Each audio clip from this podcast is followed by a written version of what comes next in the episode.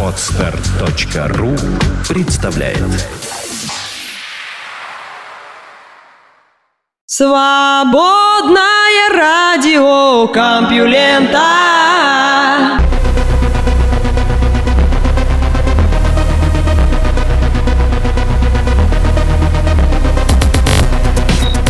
Здравствуйте, слушатели свободного радио Компьюлента. Вы слышите Лёшу Халецкого. Этот выпуск называется «Рококо» и впереди час интересных новостей из мира науки и высоких технологий.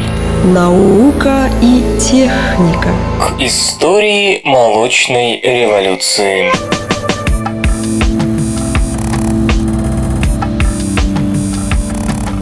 70-х годах прошлого века американский археолог Питер Багуцкий занимался раскопками стоянки каменного века на плодородной равнине в центральной части Польши. Люди, которые жили там около 7 тысяч лет назад, были в числе первых фермеров Центральной Европы. От них остались очень странные фрагменты керамики, усеянные крошечными отверстиями, как будто грубую красную глину запекали, пронзив соломой. Обратившись к научной литературе господин Багутский обнаружил упоминания о других образцах перфорированной керамики. Они всем казались настолько необычными, что о них почти всегда упоминали при публикации, поясняет археолог, работающий ныне в Принстонском университете. Нечто подобное ему встретилось в доме друга. Похожая посуда используется для процеживания сырной массы, поэтому он предположил, что эта керамика могла иметь отношение к сыроделию, но доказать это не было никакой возможности. Черепки хранили свою тайну до 2011 года, пока остатки жиров на них не проанализировала геохимик Мелани Роффет-Сальк из Бристольского университета. Наличие большого количества молочных жиров подтвердило первоначальную догадку. Керамика использовалась в качестве сита для отделения жирного сухого молочного продукта от жидкой сыворотки. Так господин Багутский раскопал самую древнюю сыродельню мира из известных науке. История молока в Европе – горячая тема. В последнее время сделано немало открытий, и многие из них стали возможны благодаря проекту с бюджетом 3 миллиона 300 тысяч евро, начатому в 2009 году. Археологи, химики и генетики пытаются понять, каким образом молочные продукты повлияли на историю континента. Еще совсем недавно, в эпоху последнего ледникового периода, взрослые люди не могли усваивать молоко, ибо их организм, в отличие от детского, не вырабатывал фермент лактазу, которая расщепляет лактозу. Около 11 тысяч лет назад на Ближнем Востоке на смену охоте и собирательству пришло сельское хозяйство, и скотоводы научились снижать содержание лактозы в молочных продуктах до допустимого уровня путем ферментации молока, то есть получали сыр и йогурт. Несколько тысяч лет спустя по Европе распространилась генетическая мутация, которая позволяла людям вырабатывать лактазу и пить молоко на протяжении всей жизни. Эта адаптация открыла человечеству новый источник пищи, позволявший пережить неурожайные годы. Молочная революция, возможно, стала главным фактором, позволившим земледельцам и скотоводам захватить Европу, вытеснив тысячелетние культуры охотников и собирателей. С археологической точки зрения все произошло очень быстро, подчеркивает генетик Марк Томас из Университетского колледжа Лондона. Волна эмиграции оставила заметный след в Европе, где, в отличие от многих других регионов мира, большинство теперь может переваривать молоко. Маленькие дети почти повсеместно способны расправиться с лактозой в молоке матери, но со временем у большинства ген лактазы выключается. Только 35% людей могут усваивать лактозу старше 7-8 лет. Если вы, обладая непереносимостью лактозы, выпьете пол-литра молока, то серьезно заболеете, предупреждает археолог Оливер Крейг из Йоркского университета. Взрывной понос, как при дизентерии, пусть не смертельно, но очень неприятно. Большинство людей на планете, которые сохраняют способность переваривать молоко, будучи взрослыми, имеют своими предками тех первых европейских фермеров. В Европе это, по-видимому, связано с заменой одного единственного нуклеотида – цитозина на тимин в области ДНК, по соседству с геном лактазы. Есть и другие географические регионы, где выработка лактазы сохраняется во взрослом организме. В Западной Африке, на Ближнем Востоке и в Южной Азии. Но там, по-видимому, совсем другие мутации. Замена одного нуклеотида на другой произошла в Европе сравнительно недавно. Господин Томас и его коллеги, основываясь на генетических вариантах в современной популяции и компьютерном моделировании того, как связанные с ними мутации могли распространяться по древним народам, пришли к выводу, что генетический признак, получивший название LP-аллель или аллель сохранения лактазы, возник примерно 7,5 тысяч лет назад на широких плодородных равнинах Венгрии. Он стал очень важным селективным преимуществом. В 2004 году исследователи подсчитали, что люди с этой мутацией рожают на 19% больше плодовитого потомства. Это самая высокая степень влияния на отбор среди человеческих генов. Сотня поколений, и эта популяция захватывает целый континент, но только в случае постоянного наличия свежего молока и молочных продуктов.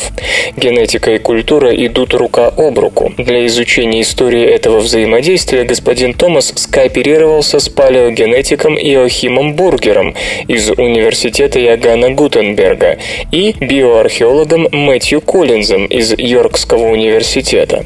Они организовали междисциплинарный проект под названием «Персистенция лактазы в ранней культурной истории Европы», в котором приняли участие десятки исследователей.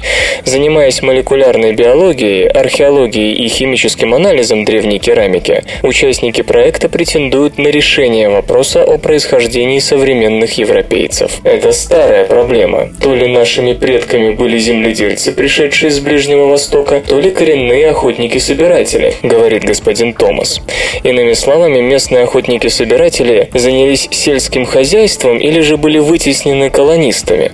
Судить об этом можно, например, по костям животных. Если скот выращивают в том числе ради молочных продуктов, то теленка забивают до первого дня рождения, чтобы мать можно было доить. Если же скот ценится только из-за мяса, животным дают вырасти. Это справедливо не только для крупного рогатого скота, но и овец с козами, которые тоже принимали участие в молочной революции. Участник проекта, археозоолог Жан-Дени Винь из Французского национального музея естественной истории, показал, что молочное животноводство возникло на Ближнем Востоке практически сразу после того, как люди начали приручать животных, то есть в самом начале неолита. Его коллега Роз Жиллис высказывается даже за то, что именно молочное хозяйство могло стать одной из причин доместикации крупного рогатого скота, овец и коз.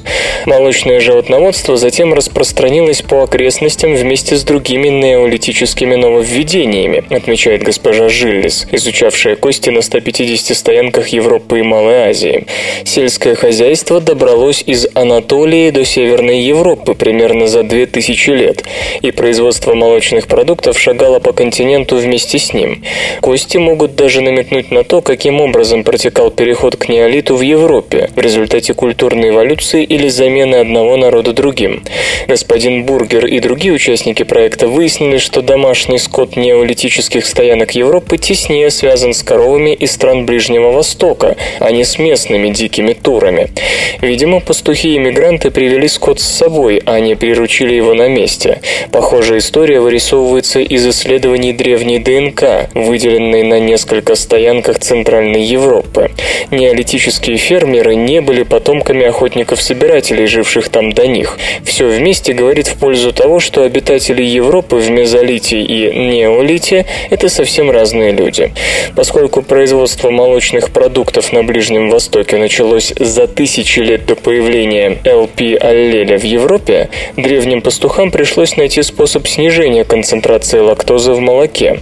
Скорее всего, это делалось за счет сыра или йогурта. Ферментатированные сыры типа чеддера или феты содержат немного лактозы, а твердые сыры вроде пармезана, на изготовление которых уходит много времени, ее практически не имеют. Для проверки гипотезы исследователи проекта проанализировали древнюю керамику. В грубой пористой глине достаточно остатков, чтобы химик мог выяснить, что это за жир – из мяса или молока, от коровы, овец, коз или других животных. Ричард Эвершет из Бристольского университета и его сотрудники выяснили, что молочному жиру на керамике керамики из плодородного полумесяца по крайней мере 8,5 тысяч лет, а госпожа Раффетсальк показала, что в европейский рацион сыр проник от 6800 до 7400 лет назад.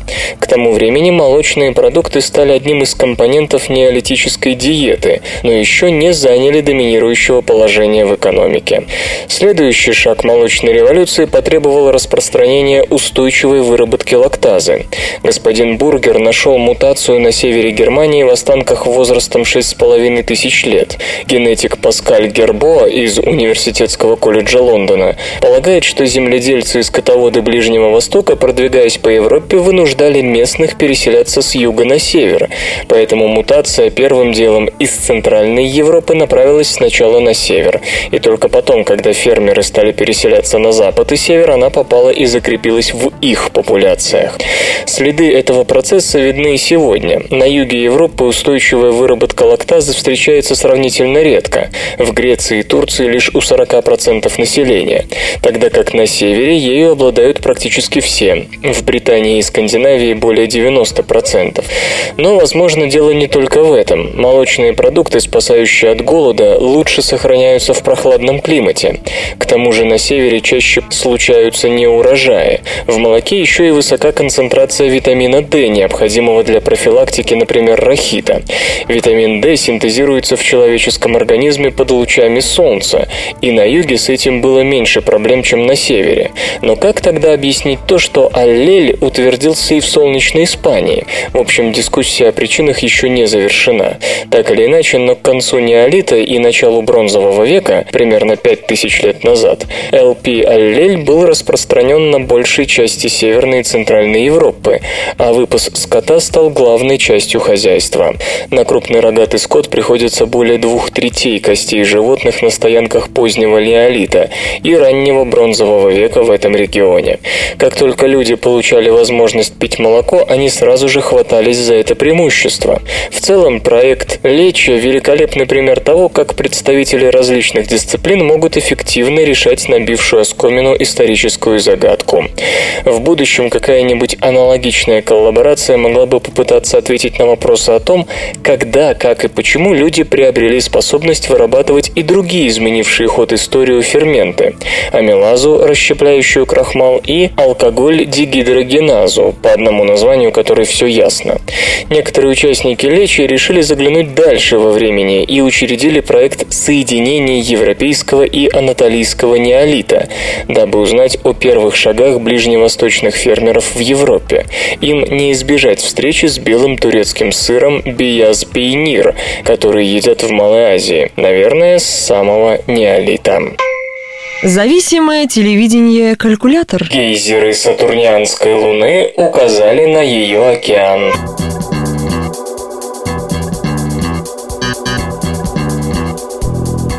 Анализ данных космического зонда Кассини, проведенный группой под руководством Мэтта Хедмана из Корнеллского университета, показал, что интенсивность извержения водяных гейзеров Энцелада, часто выбрасывающих в космос кроме воды разные сложные органические молекулы, обратно пропорциональна расстоянию от него до Сатурна, планеты, вокруг которой вращается спутник.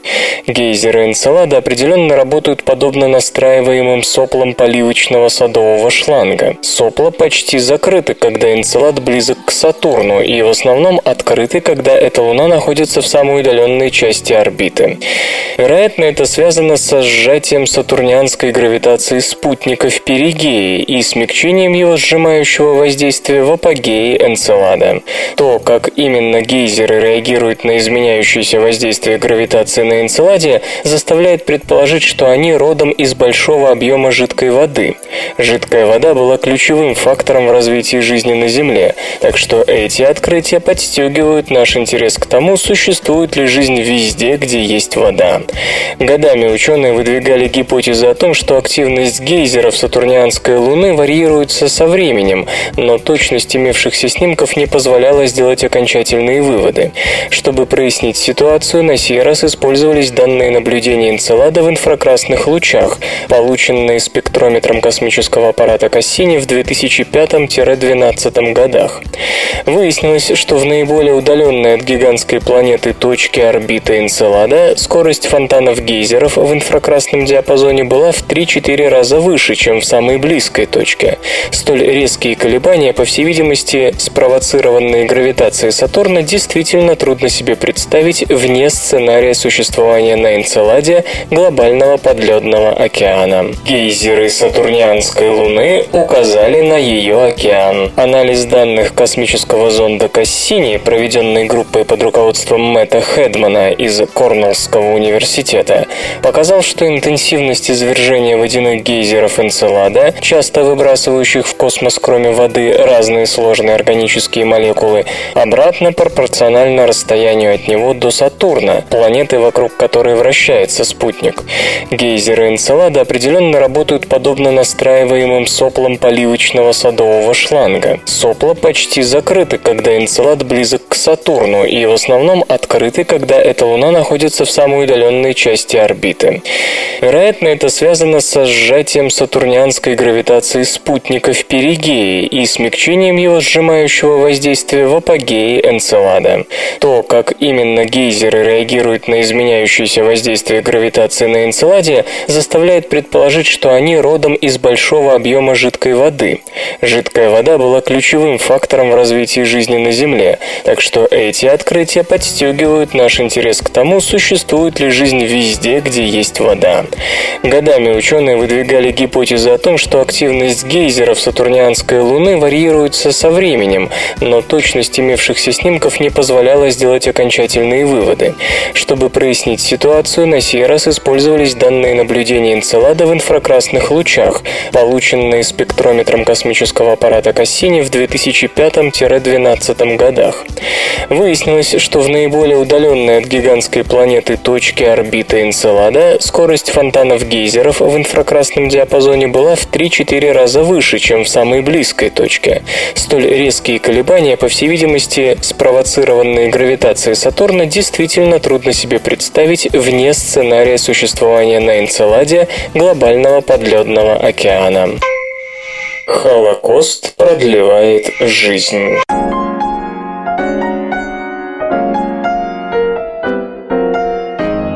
Нет смысла снова описывать то, что творилось в нацистских концлагерях. И можно предположить, что голод, холод, физические и психологические издевательства оставили неизгладимый след на тех, кто все-таки смог дожить до освобождения. Никто бы не удивился, если бы оказалось, что бывшие узники концлагерей живут меньше и болеют чаще тех, кто не сталкивался с таким жизненным опытом. Более того, существуют многочисленные исследования, в которых убедительно показано, что что травматический опыт сокращает жизнь. Стресс укорачивает теломерные участки хромосом, от которых зависит срок жизни клетки, а это не может не влиять на продолжительность жизни организма в целом. И можно себе представить удивление исследователей из университетов Хайфы, Израиль и Лейдена, Нидерланды, когда они обнаружили, что бывшие заключенные нацистских концлагерей живут не меньше, а дольше остальных. Абрахам Саги Шварц Шварц и его коллеги сделали простую вещь. Они сравнили данные двух групп европейских переселенцев, которые приехали в Израиль из Польши. Только одни это сделали накануне Второй мировой войны, а другие после. В целом данные охватывали более чем 55 тысяч мужчин и женщин, которым в 1939 году было от 4 до 20 лет. В среднем, как пишут ученые в PLOS ONE, продолжительность жизни тех, кто пережил Холокост, была на 6,5 месяцев больше. Под Холокостом понимается не только концлагерный опыт, но и вообще все, чему подвергались евреи на оккупированных территориях, будто лагерь или гетто. И эта разница только увеличивалась, если срок жизни мужчин сравнивался отдельно от женщин. У последних, как ни удивительно, разницы в продолжительности жизни между пережившими Холокост и теми, кого он миновал, почти не было. А вот у мужчин была и составляла целых 14 месяцев. Причем Причем, чем старше был человек к началу Холокоста, тем сильнее потом удлинялась его жизнь. Те, кому к началу геноцида было от 10 до 15 лет, жили потом на 10 месяцев дольше сверстников, а те, кому было от 16 до 20, жили уже на 18 месяцев дольше тех, кто не знал ужасов фашизма. Очевидно, сильный стресс может быть, что называется, не только вреден, но и полезен, хотя по отношению к Холокосту это звучит, надо признаться, страшновато. И здесь, конечно, хотелось бы услышать комментарии специалистов по молекулярной биологии, поскольку такая зависимость от пола и возраста явно должна корениться в каких-то генетических и эпигенетических механизмах. Удивительно, конечно, что известный афоризм Ницше «то, что не убивает, делает нас сильнее» получил вот такое научное подтверждение. И это тем удивительнее, если учесть положительное отношение Ницше к евреям и горячую любовь немецкого национал-социализма к самому Ницше. Вслух и с выражением читаю стихотворение. Даниил Хармс «Купался грозный Петр Палыч».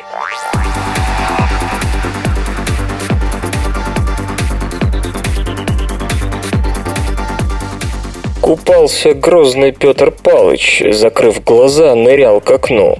На берегу стояла сволочь, бросая в воздух мать одну. Но лишь утопленника чистый мелькал затылок над водой, народ откуда-то плечистый бежал на мостик подкидной. Здесь Петр Палыч тонет даже, акулы верно ходят там. Нет ничего на свете гаже, чем тело вымыть пополам. Наука и техника. Зацветут ли в Сахаре яблони?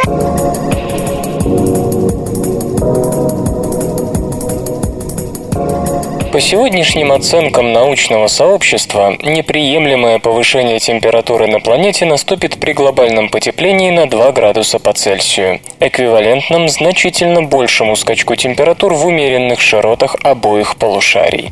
А для достижения этой роковой отметки за ближайшие десятилетия нужно выбросить в атмосферу всего-то 565 миллиардов тонн углекислого газа, в то время как разведанные мировые топливные запасы по состоянию на 2000 2012 год при сжигании дадут 2795 миллиардов тонн СО2. Ситуация прозрачна. 20% оставшегося топлива можно сжечь, а с остальными 80% ничего сделать не получится, если, конечно, вы не собираетесь сеять рожь на Кольском полуострове и культивировать саксаул на Тамбовщине. Эту неприятную ситуацию на Западе уже прозвали углеродным пузырем, и простого выхода из нее по сути нет. В итоге рыночная стоимость всех существующих нефтяных, газовых и угольных компаний слегка переоценена примерно в несколько раз, то есть ровно настолько, насколько и их реально подлежащие извлечению топливные запасы. Но что нам теляхи? «Газпром» всемогущ, и нет никого, кто мог бы остановить крупнейшую госкомпанию в стране, победившего принципата и ненаследственной монархии римского типа.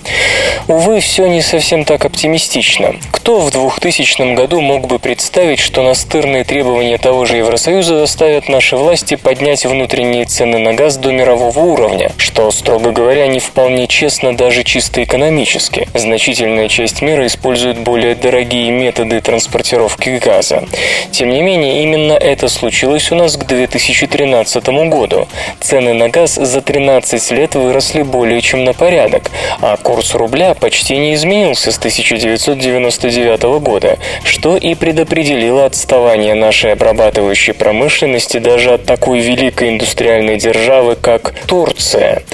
Конечно, российским властям не слишком хотелось глотать пыль за страной со столь древними индустриальными традициями, но сырьевому экспортеру и с ядерными ракетами не так-то просто игнорировать волю ЕС, если последний является крупнейшим потребителем его продукции. И именно те же самые Новые страны Евросоюза в 2015 году собираются подписать договор, прямо ограничивающий выбросы парниковых газов в атмосферу. Так что углеродный пузырь, лопнув, может окатить коричневой волной не только западные, но и российские компании. Между тем, общая стоимость акций компаний мирового топливно-энергетического комплекса равна примерно четверти нынешнего мирового ВВП. Такой биржевой крах и 1929 год покажется мягкой посадкой. При реализации подобного сценария России тоже мало не покажется. Конечно, есть еще технологии связывания углекислого газа в подземных хранилищах. Однако пока все расчеты показывают, что если сжигание ископаемого топлива сопровождать загачкой углекислого газа под землю, то экономического смысла в такой энергетике не будет. Ведь реки окажутся значительно дешевле, и совсем скоро похожая ситуация сложится и во Вселенной стремительно дешевеющих солнечных батарей.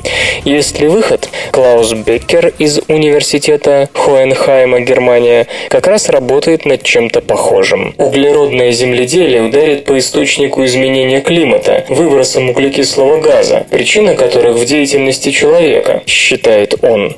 Пока все наши попытки такой борьбы были неуклюжими технократическими решениями в стиле закачки под землю. Но, как считает коллега Беккера Фолькер Вулфмейер, природа справится с этим лучше, если, конечно, мы сможем понять ее и использовать ее возможности разумным и устойчивым образом.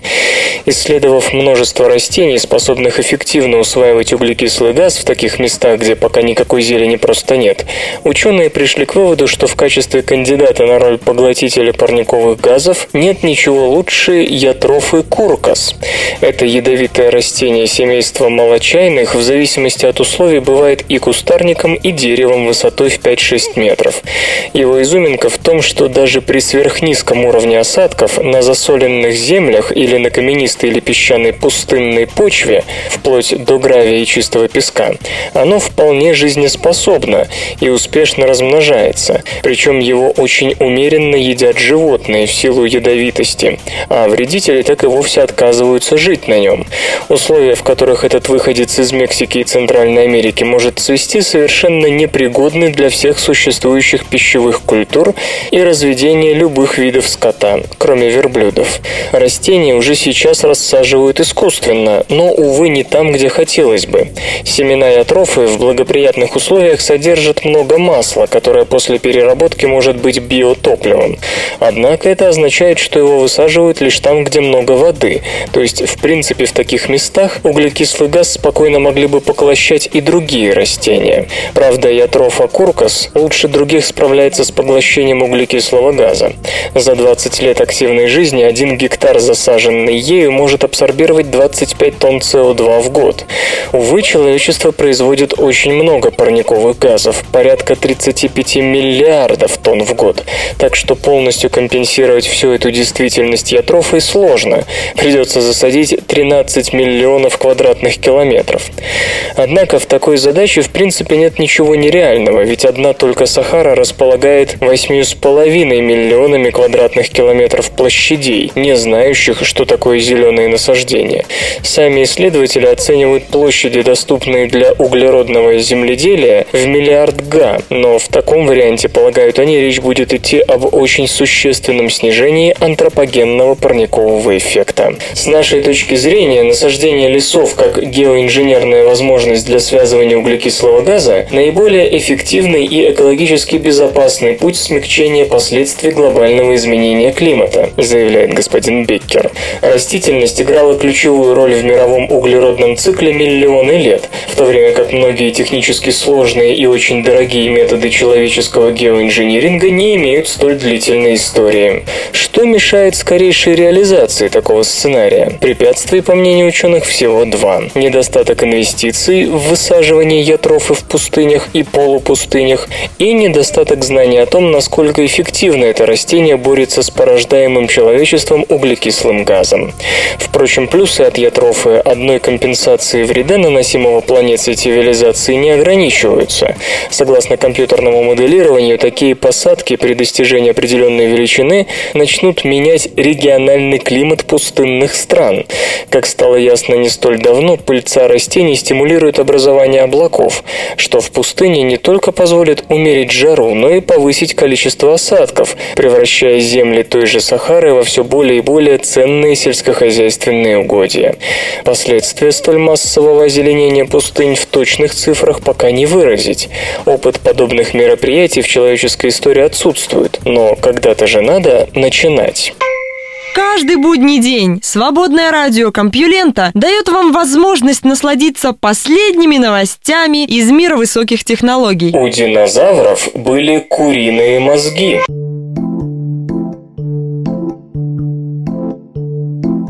Птицы в числе самых мозговитых существ на Земле, но их прямые предки, то есть динозавры, чаще всего изображаются бестолковыми и потому обреченными на вымирание.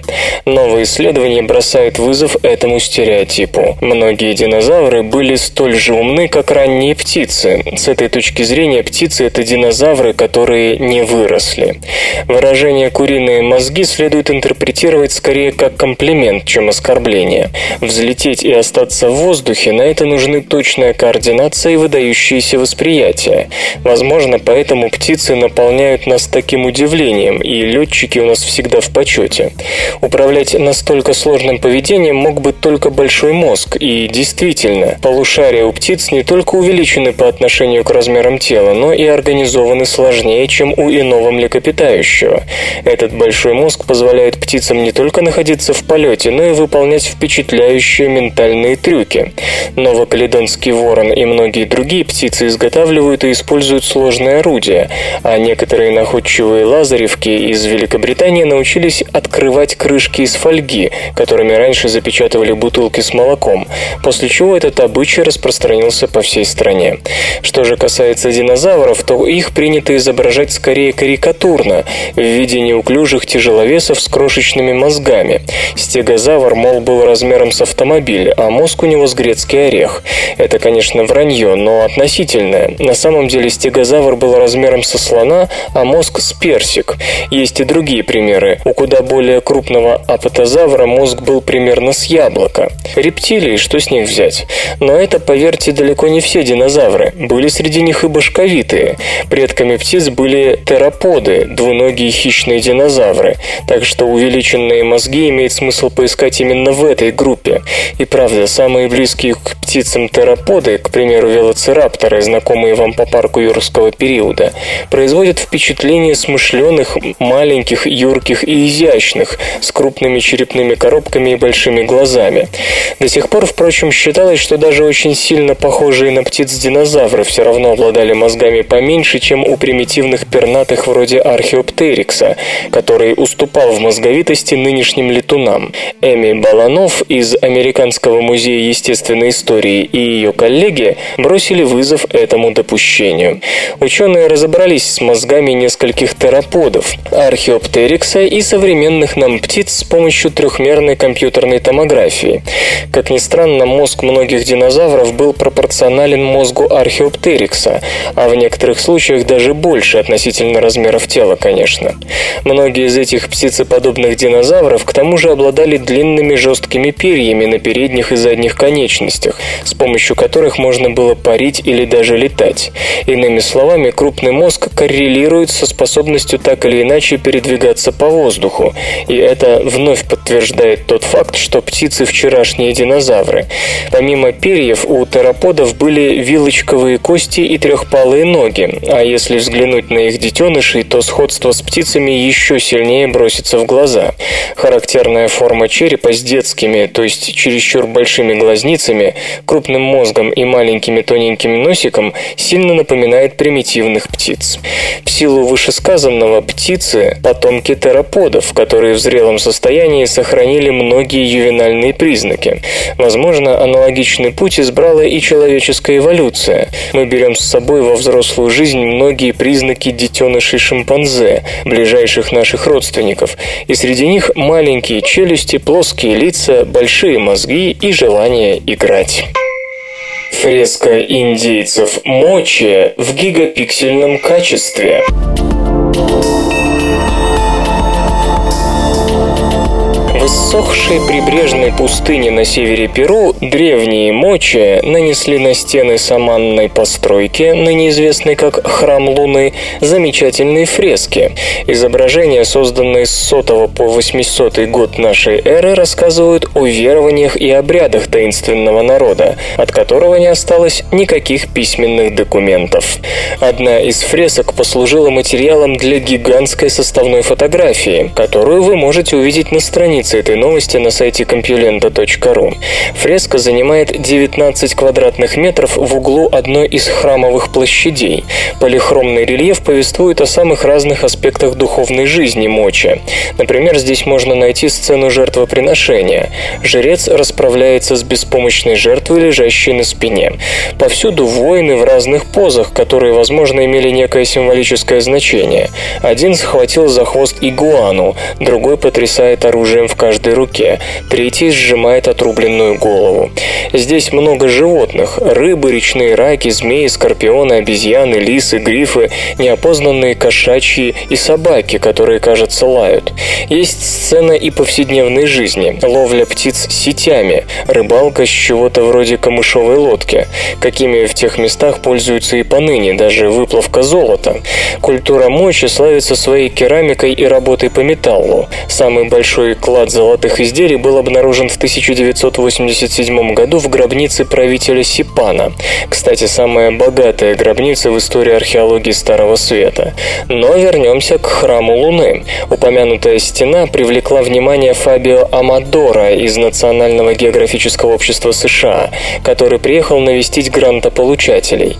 От разнообразия мотивов глаза просто разбегались, и тогда он подумал, что это идеальный повод скомпоновать гигапиксельную фотографию, на которой все элементы можно будет рассмотреть в мельчайших деталях и в то же время не потерять контекст.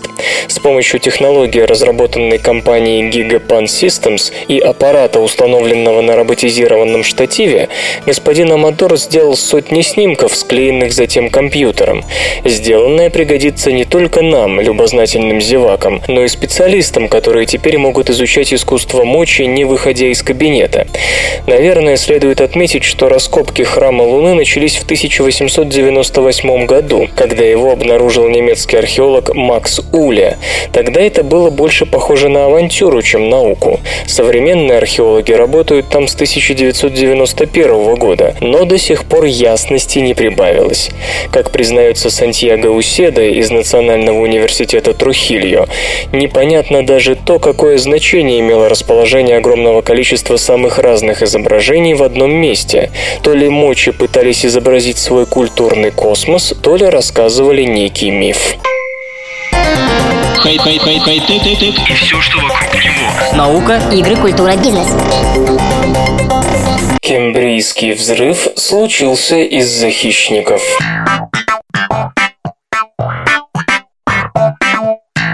История жизни на Земле знает не только массовые вымирания, но и, если можно так выразиться, массовые возрождения, когда за относительно короткий период возникало множество новых видов. Самым, пожалуй, известным массовым возрождением является так называемый Кембрийский взрыв, который до сих пор ставит в тупик ученых. Многие появившиеся тогда организмы возникли будто бы из ниоткуда, у них не было очевидных предков.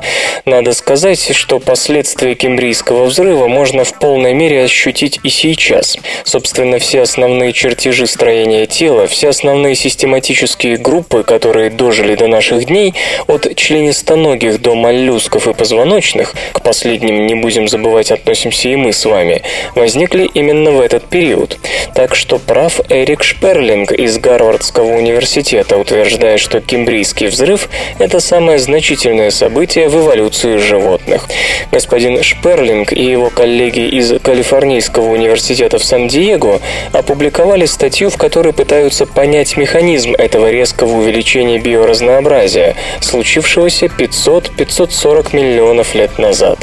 По мнению ученых, движущей силой Кембрийского взрыва оказались хищники. Кембрийскому взрыву предшествовало сильное увеличение доли кислорода в атмосфере, и это, по словам исследователей, послужило причиной того, что животным стало энергетически выгодно есть друг друга. Лишний кислород помогал им в охоте и переработке добычи. Иными словами, кислородное насыщение благоприятствовало появлению хищников, но их потенциальные жертвы в эволюционном смысле тоже не стояли на месте и попытались уйти из-под удара хищников. То есть кислород тут послужил катализатором, запустившим гонку вооружений между хищниками и их жертвами, что и обеспечило внезапный рост биоразнообразия. Свои выводы ученые обосновывают на экологическом анализе низкокислородных зон современного мирового океана. Чем меньше вокруг кислорода, тем меньше животных в такой зоне обитает, причем преимущественно это касается хищников, их оказывается меньше всего. Эта закономерность особенно хорошо видна на примере морских многощетинковых червей. Однако авторы полагают, что она же, только в ее зеркальном виде, работает и для других животных, и что именно она лежала в основе кембрийского взрыва. Железо и гаджеты, ты, ты. Как повысить эффективность солнечных батарей?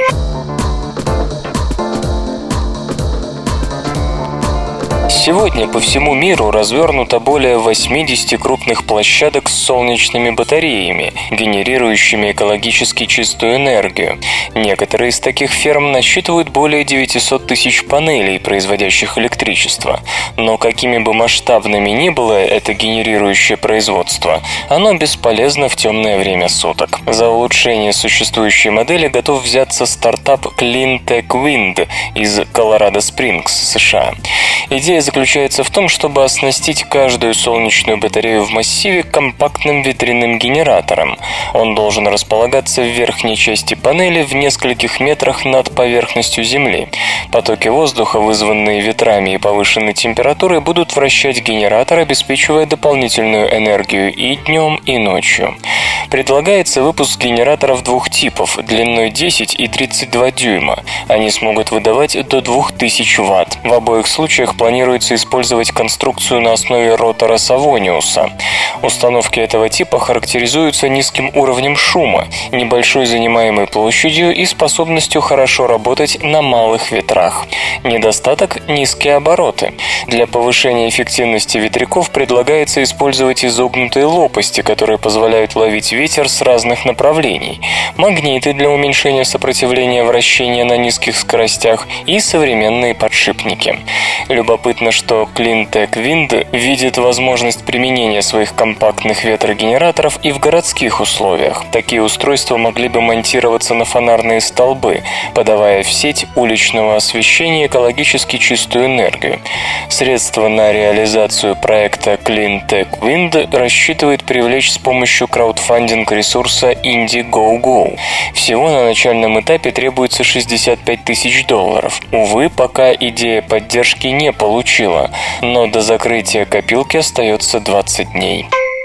Исторический анекдот. Известна история о встрече в 1802 году в одной из мюнхенских гостиниц князя Шаховского с Гёте. Поэт пригласил князя на чай. Тот, не увидев на столе ничего, кроме чая, без церемоний заказал бутерброды и что-то сдобное. Вечер прошел очень приятно, в беседах о немецкой и русской литературе. К удивлению Шаховского, на следующий день он получил счет за все съеденное военное, который Гёте отказался платить, поскольку приглашал князя только на чай. Наука и техника. Получены первые экспериментальные подтверждения существования новой физики.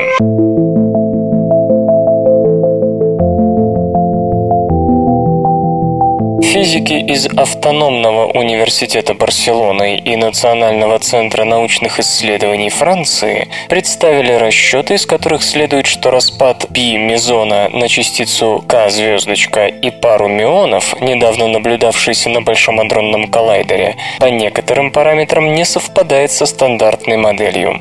Если это действительно так, то что это, как не первое опытное свидетельство существования новой физики? То, что со стандартной моделью не все ладно, замечено давно. Она не дает никаких частиц, которые могли бы быть кандидатами на роль темной материи. Не объясняет того, почему вещество в нашем мире есть, а антивещества практически нет. По идее, их должно быть сходное количество. И так далее.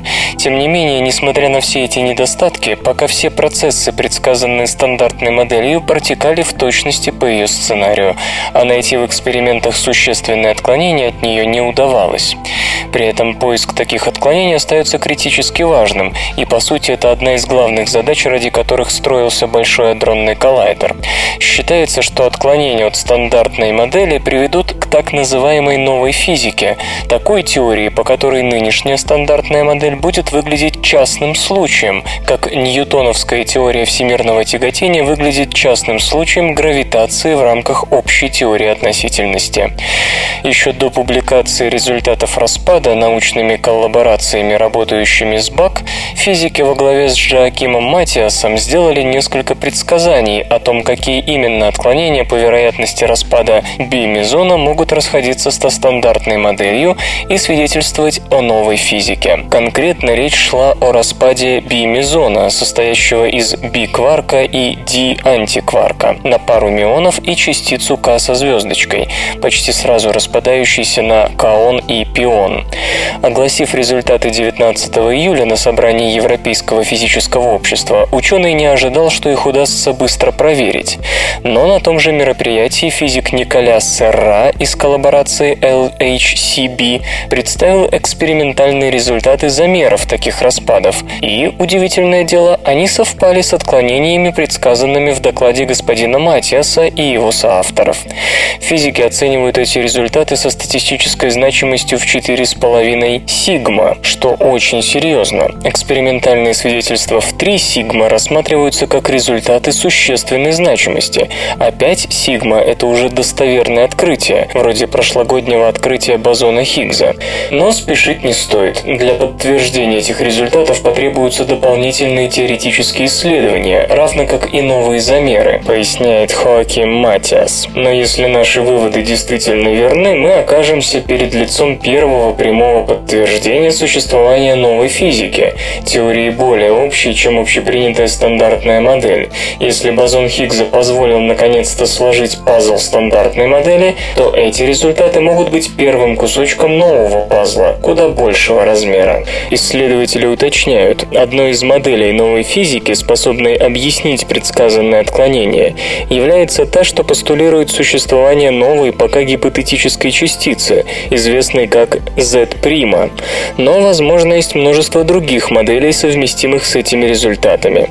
Интерес к этим результатам оказался столь велик, что коллаборация CMS, вторая активно работающая с Большим адронным коллайдером, пригласила доктора Матиаса для пояснения теоретических деталей его работы на семинар, посвященный проверке результатов каталонско-французской команды. В то же время LHCb продолжает сбор новых данных для накопления дополнительной статистики, способной подтвердить эти результаты к марту 2014 года. На сайте компьюлента.ру вас встретят, обогреют, накормят и расскажут последние новости. Кто сменит Кеплера?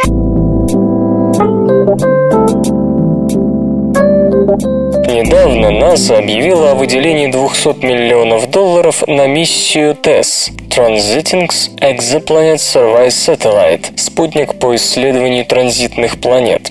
Запуск космического аппарата с четырьмя телескопами намечен на 2017 год. Его глаза, в отличие от Кеплера, предназначены для обзора всего неба, а не единственного участка.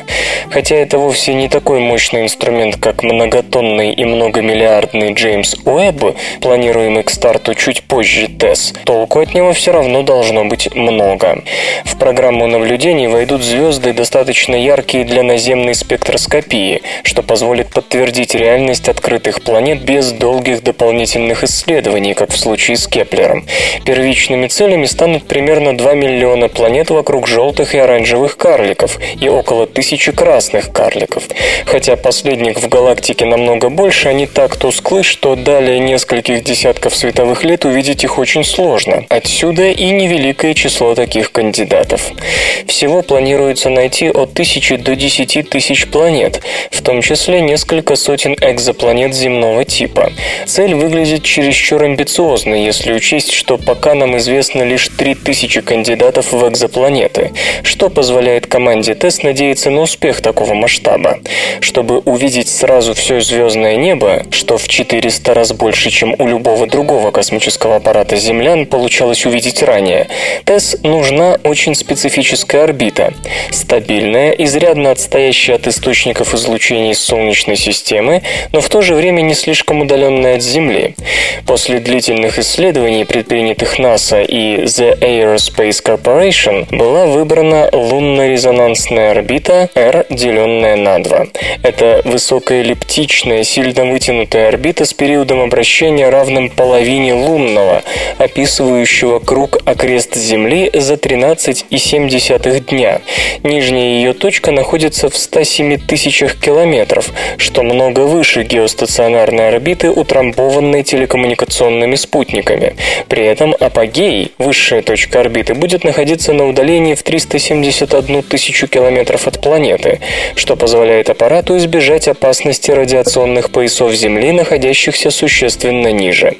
Хотя лунно-резонансные орбиты широко дискутируются как подходящие для научных исследований с 1990 года, на практике будущая орбита ТЭС никогда не использовалась, и новый аппарат может стать первым опытом такого рода.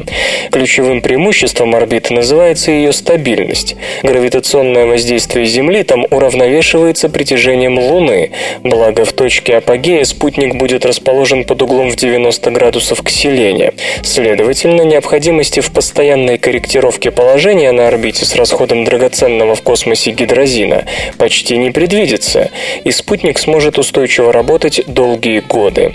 По расчетам, его орбита будет оставаться относительно стабильной несколько десятилетий. Еще один плюс – выведение на такую орбиту можно осуществлять на протяжении 23 из 27 дней лунного цикла. Напомню, что обычно запуск на определенную сложную орбиту дается лишь в ограниченные дни, и любое метеорологическое осложнение может отменить старт, а там недалеко и до новой отсрочки, ведь на ряде космодромов существует довольно плотная очередь на полетное окно. Движение глаз управляют памятью.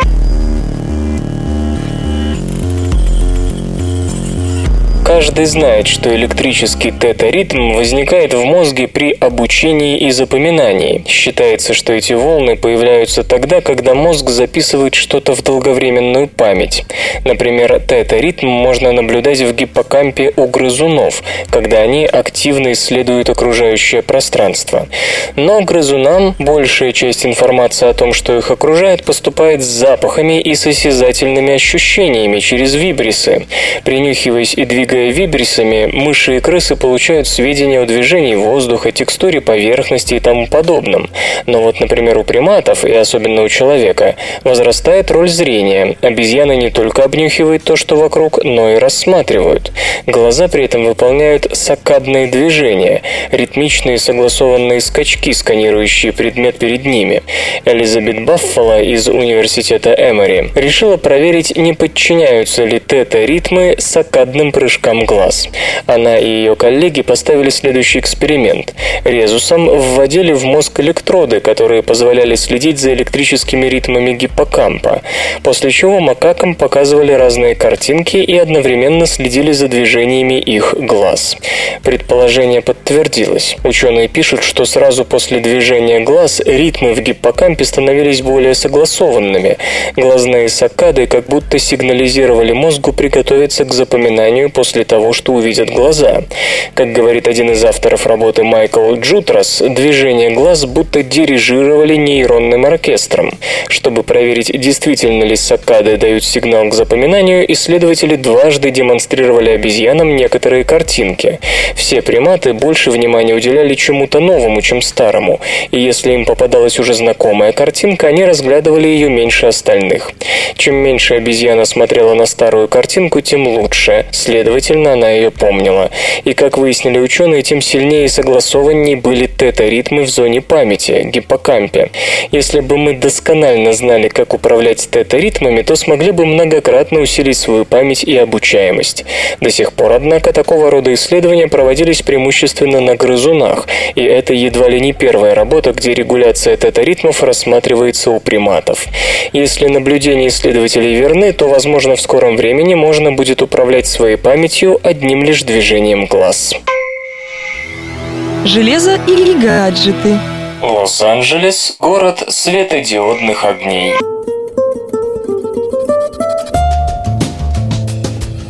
В Лос-Анджелесе завершилась первая фаза крупномасштабного проекта по переводу систем уличного освещения с натриевых газоразрядных ламп на светодиодные источники света – LED. В общей сложности модифицировано 141 089 фонарей. Какие же выгоды получат мэрия и жители от этой инициативы? Прежде всего, экономия энергии. По оценкам на уличное освещение приходится до 40% суммарных затрат госструктур на оплату электроэнергии. Помимо проблемы расходования бюджетных средств, существует и экологический вопрос. Из-за генерации электричества в атмосферу выбрасываются десятки миллионов тонн вредных веществ.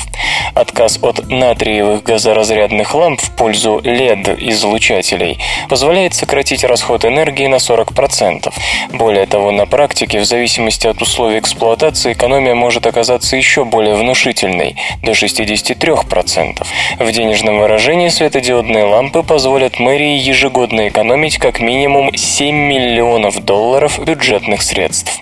Еще один немаловажный фактор – периодичность обслуживания. Срок службы LED-излучателей равен в среднем 10-15 годам. Натриевые газоразрядные лампы живут значительно меньше – около 4-6 лет.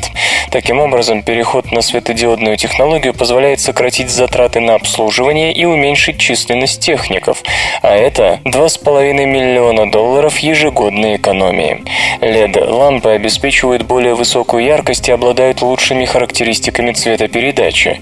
Кроме того, цветовой оттенок и индекс цветопередачи могут быть подобраны при выборе лампы для конкретного применения. Но что с ценой? Стоимость светодиодного светильника зачастую значительно выше традиционных устройств освещения. Но ввиду того, что замена ламп в уличных фонарях связана со значительными затратами и требует специального оборудования, применение LED-источников дает ощутимую экономию в ближайшей перспективе. К тому же LED-лампы постоянно дешевеют.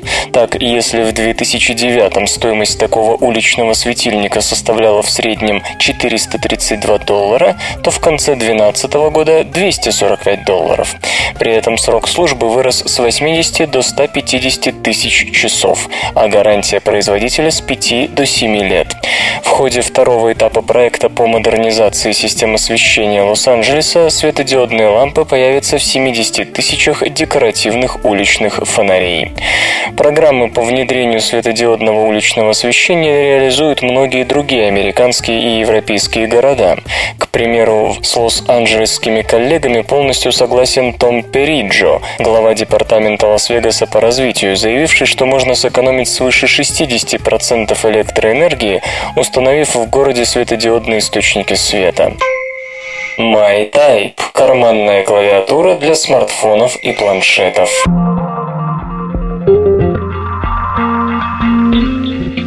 Kickstarter с успехом профинансирован проект карманной клавиатуры MyType, которая без сомнения придется по душе пользователям, вынужденным часто работать с различными документами при помощи смартфона или планшета. Идея создания MyType уходит корнями в 1989 год, когда изобретатель Бран Ройсден предложил концепцию складного устройства ввода с кнопками. В последующие годы было создано несколько возможных вариантов портативных портативной клавиатуры. Однако в начале 2000-х проект, кажется, был забыт. Спустя примерно десятилетия после появления первых моделей iPad идея получила дальнейшее развитие. И вот теперь MyType практически готова к производству. Что же предлагается владельцам современных гаджетов? Клавиатура выполнена на гибком основании из силиконовой резины.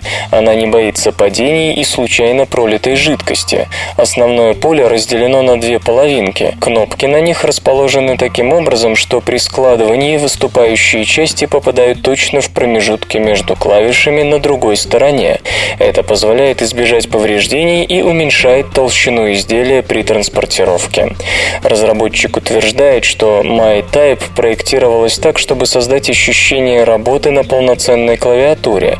Для обмена данными с коммуникатором или планшетом используется беспроводная связь Bluetooth. Радиус действия до 10 метров. Аккумуляторная батарея обеспечивает недели обычного использования. Подзарядка осуществляется через интерфейс microUSB. Клавиатура совместима с гаджетами Apple, устройствами под управлением Android, планшетами на базе Windows 8 и прочим. Она будет предлагаться в пяти вариантах цветового исполнения – зеленом, черном, белом, синим и розовым. Размеры в разложенном состоянии составляют 313 на 90 и на 7,5 мм, в сложенном 170 на 90 и на 8 мм. Весит изделие 122 грамма. Разработчики хотели получить с помощью Kickstarter 10 тысяч долларов, но итоговая сумма пожертвований достигла почти 140 тысяч. Желание приобрести карманную клавиатуру изъявили более 2200 человек. Поставки новинки предполагается организовать в октябре. Компьютер. Лента. Подкаст.